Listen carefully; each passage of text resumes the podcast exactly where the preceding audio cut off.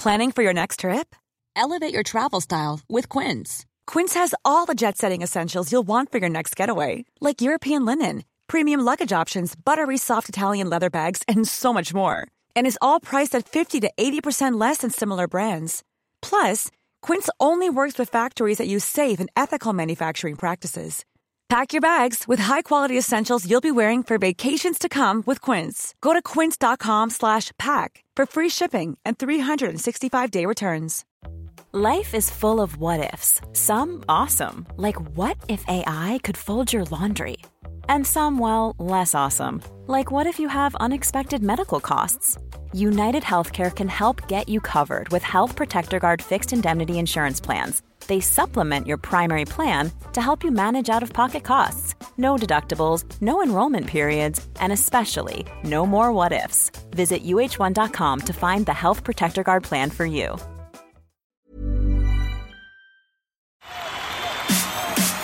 This is TalkSport Daily. Hello, happy Thursday, my friends, and welcome to another Andy Goldstein Talksport Daily podcast with me, Andy Goldstein. Now, in the last episode, in the last one we did, you may recall that all six, I don't know if you've heard this news, all six Premier League clubs pulled out of the so called European Super League. Well, that wasn't the end of it because both Liverpool and Manchester United's owners have apologised to their fans for being involved in the ESL in the first place. On Drive, Adrian Durham read out the statement from United co chairman Joel Glazer. The siren seems to be the hardest word. We fully accept that the Super League was not the right way to go about it. In seeking to create a more stable foundation for the game, we failed to show enough respect for its deep rooted traditions, promotion, relegation, the pyramid, and for that we are sorry. This is the world's greatest football club, and we apologise unreservedly for the unrest caused during these past few days. It's important for us to put that right. Man United has a rich heritage, and we recognise our responsibility to live up to its great traditions and values. Chaz is a Manchester United fan. How do you feel about that apology from Joel Glazer, Chaz? Yeah, to be honest, I think it's a lot of rubbish. And I think what United fans need to do is they need to stop protesting and they need to vote with their feet. Stop buying tickets, stop buying merchandise, and make sure Old Trafford is empty for the next 12 months. Manchester United Executive Vice Chairman Ed Woodward has announced he's stepping down at the end of 2021. He has been scapegoated by the Glazers. This this plan has crumbled. He's been the first to fall from it, but there's no ramifications for the Glazers, and this is why there needs to be reform now. This is why I know we keep talking about the 50 plus one model that's been employed in Germany about fans having a say. Bring the fans into the boardroom. Let them have a say. Now, we are about to hear from two Liverpool fans, football writer Tony Evans and Micky Quinn, as well as one of their former defenders, Mark Lawrenson. But first, here's the owner, John W. Henry.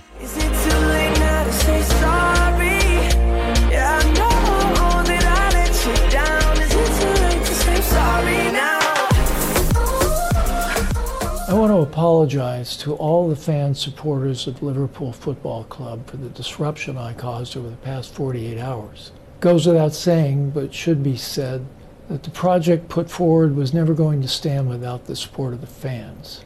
No one ever thought differently in England. Over these 48 hours, you were very clear that it would not stand. We heard you. I heard you. I'm not a big supporter of it, to be honest. I said it already 500 times. I said in 2019 something about it. Still, my opinion didn't change. Yeah, Jurgen couldn't believe what was happening mm. and was, you know, was as shocked as any of us when the news broke. The reason they didn't ask Jurgen Klopp what he thought is that he would have told them again in no uncertain terms that this was wrong and this won't work. And I want to apologize to Jurgen, to Billy, to the players, and to everyone who worked so hard at LFC to make our fans proud. They have absolutely no responsibility for this disruption. In this endeavor, I've let you down. He's got no right to own Liverpool Football Club. Absolutely no right whatsoever. All he had to do was ask Jordan Henderson, Trent Alexander Arnold. All he had to do was ask a fan, Jurgen Klopp. I mean, it's not like he hasn't got a hotline to his own manager. Just No. had to ask him the question. I think the biggest punishment to them owners is the stick they're taking at this moment from fans worldwide. Never mind in this country, they've had egg on their face big time. So I'm not sure about punishments. I want apologies and explanations, and then I want them to build up the trust in the fans. Mm-hmm. And hey, let's give the fans free admission for the, for the season or something. You know, let's see. If it really hurt their pockets because that's what it was all down to. Ali wanted money. I get the anger, I get the vitriol, but everybody, I say, makes mistakes. And once you apologise, you hope that they can go forward for them. I, put it this way, I don't think we'll see them at Anfield for a while. Well, we can't anyway at the moment, can we? Might be, might be good news for them, that. Now, the Secretary of State for DCMS, Oliver Dowden, admitted he was baffled that owners thought the Super League was a good idea. We'll also hear from the former Executive Director of the Football Association, David Davis. I mean, if your surname's Davis, who calls their child David? David Davis. Just anyway, we'll hear from David Davis, Brighton CEO Paul Barber. But this is Simon Jordan criticising the Big Six for being arrogant. Oh, pot and kettle spring to mind. You've got American owners that do not get the dynamics of English football. They think it's the same as America. The reasons why Henry and specifically Kroenke got it wrong is because they don't get the dynamics of it and they've just had their heads handed to them. And it wasn't just about the fans, it was about the other 86 clubs in the English pyramid. Mm. And they went against them and they said, up yours. And they've had their backsides royally smacked. Mm. But behind the scenes, what's really going on is people like JP Morgan that were going to fund this went, whoa!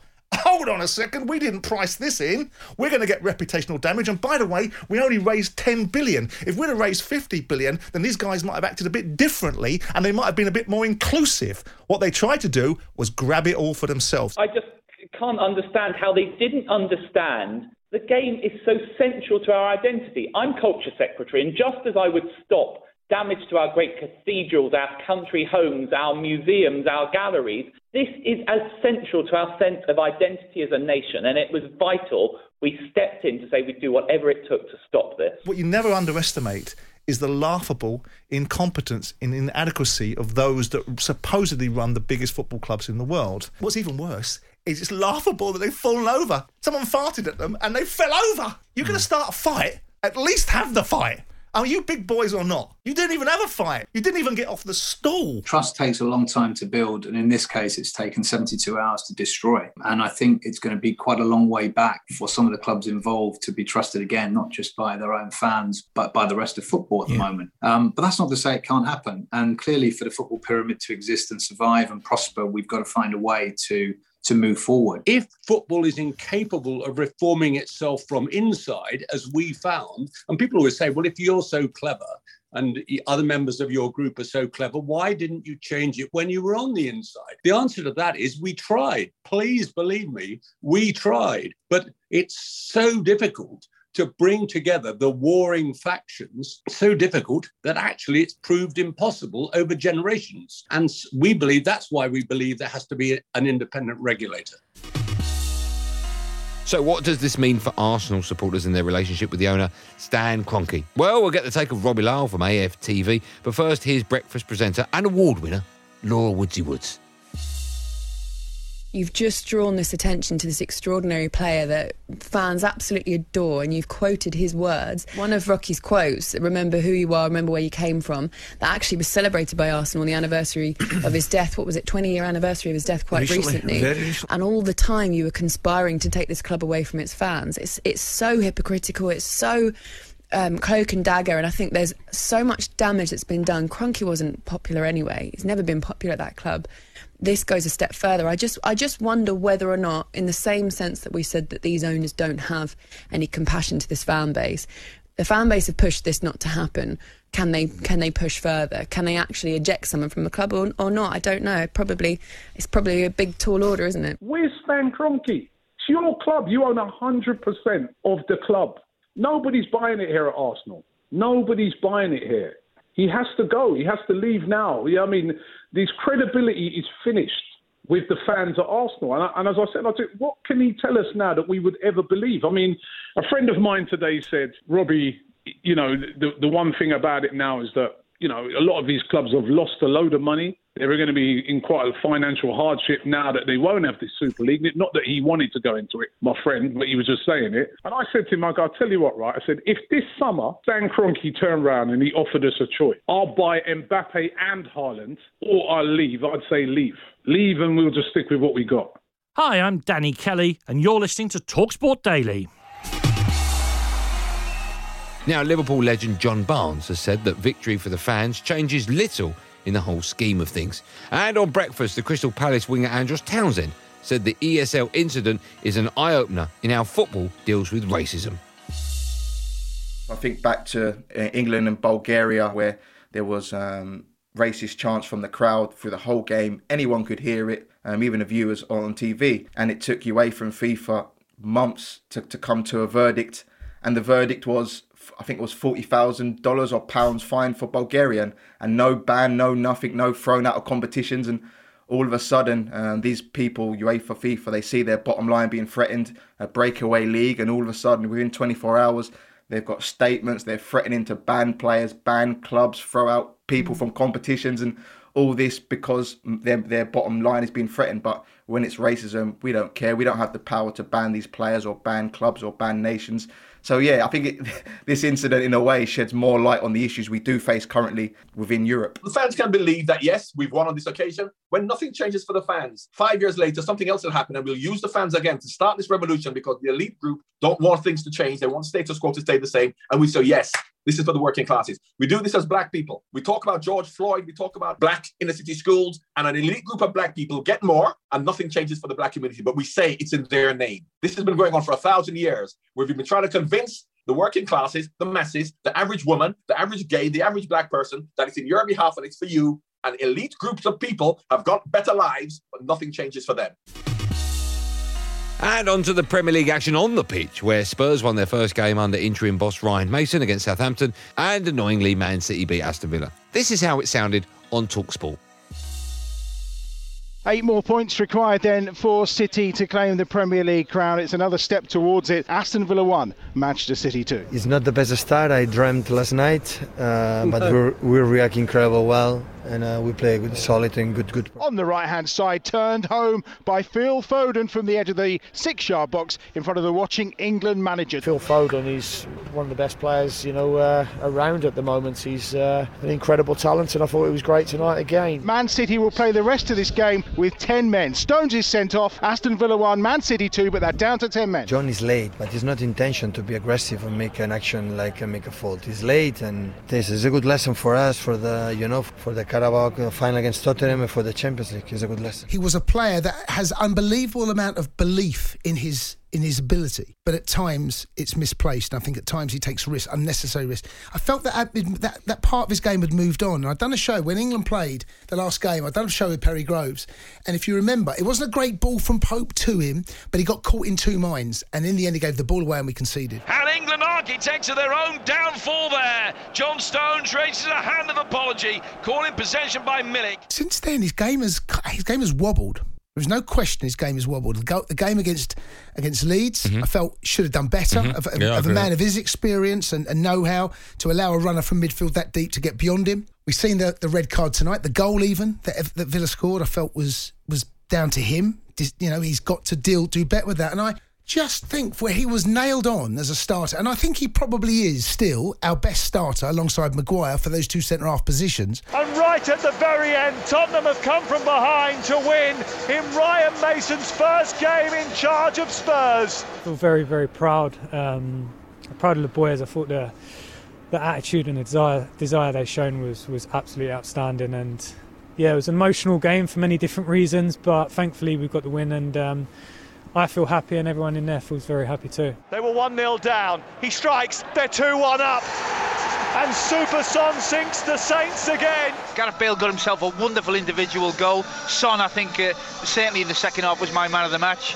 Uh, you know, and I think just as a, as a group, they'll be glad to get this week out the way. It's the perfect tune up for the Carabao Cup final live this weekend on Talk Sport. Look, it'll be a very difficult game, and it'll be interesting how he sets his team up there. You does he go there to not concede too many and stay in the game, or does he go there and say, you know, we've got attacking players that can cause you a problem? It's going to be really interesting. No Harry Kane in the team tonight. Is he going to be okay for Sunday? Listen, we hope so, but we don't know. Um, it's, it's a case of taking it each day by day. I think everyone knows that Harry will be doing absolutely everything to, to be out on the pitch as soon as possible, but at the moment we're really not sure.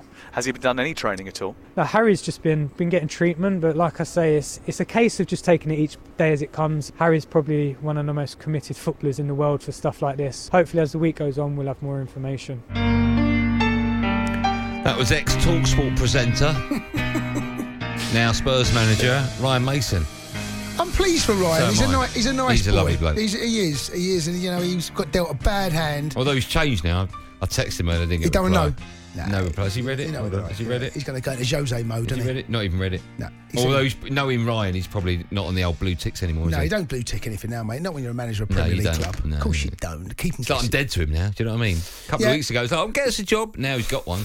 He never said that, by the way. Southampton lose again. Southampton throw away points from a winning position again. They aren't going to collapse at the wrong time, are they? We have six more games. Uh, I'm sure that we have to win the one or the other. We will keep on working on our quality to, to do this because uh, that we have the quality we have shown and uh, we only must uh, show it a little bit longer than 60 minutes because 60 minutes are not enough. At the moment, the run they're on, that's as bad as anything. Relegation form, sackable form. But it's difficult when he's been so good with that squad of Mm. players. I think you stick with him. I think you back him and give him better tools to work with when you're playing in such a tough league where you need to rotate.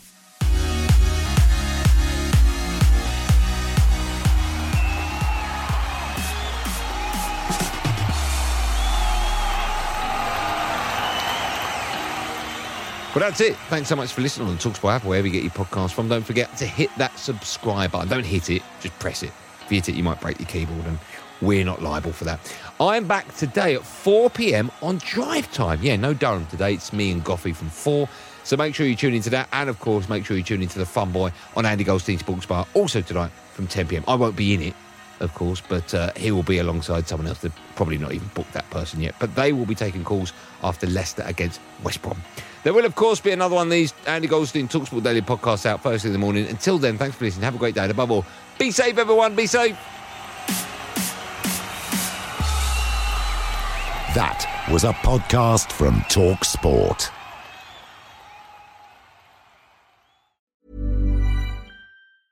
Hi, I'm Daniel, founder of Pretty Litter. Did you know cats tend to hide symptoms of sickness and pain? I learned this the hard way after losing my cat, Gingy. So I created Pretty Litter, a health monitoring litter that helps detect early signs of illness by changing colors, saving you money and potentially your cat's life. Pretty Litter is veterinarian developed, and it's the easiest way to keep tabs on your fur baby's health right at home. Go to prettylitter.com and use code ACAST for 20% off your first order and a free cat toy. Terms and conditions apply. See site for details.